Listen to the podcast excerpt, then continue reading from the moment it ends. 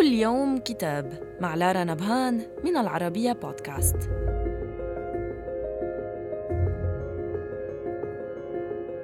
نتناول اليوم كتاب نيكروبوليتكس أو سياسة الموت للفيلسوف البروفيسور الكاميروني أخيل مبيمبي يبدأ الكتاب مع مقدمة قصيرة بعنوان محنة العالم. يلمع فيها سريعا أسلوب الكتابة لفيلسوف متمكن لا يخضع خياله لقواعد اللعبة المألوفة ويطرح خطابه بثقة من حاز ثروة من المعرفة.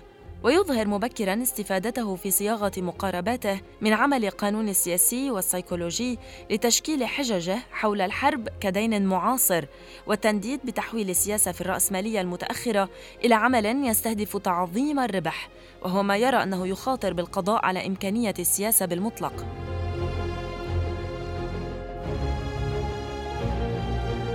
أنعش الكاتب بمداخلاته النقاش في أوروبا عن المعنى الحقيقي لديمقراطيتها المزعومة وهي القارة التي تتآكلها الرغبة الدائمة في الفصل العنصري ويترفع عن مطبات التاريخ القومي والهويات المختلفة والحدود المصطنعة والجغرافيا البائسة ليوسع الخطاب فيطال النوع البشري برمته.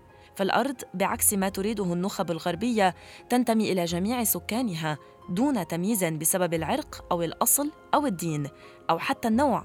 وهذا يجب أن يكون دافعا لإعادة بناء علاقة أعقل بين الذات والآخر. صدر الكتاب عن دار Duke University Press Books. وإلى اللقاء مع كتاب جديد.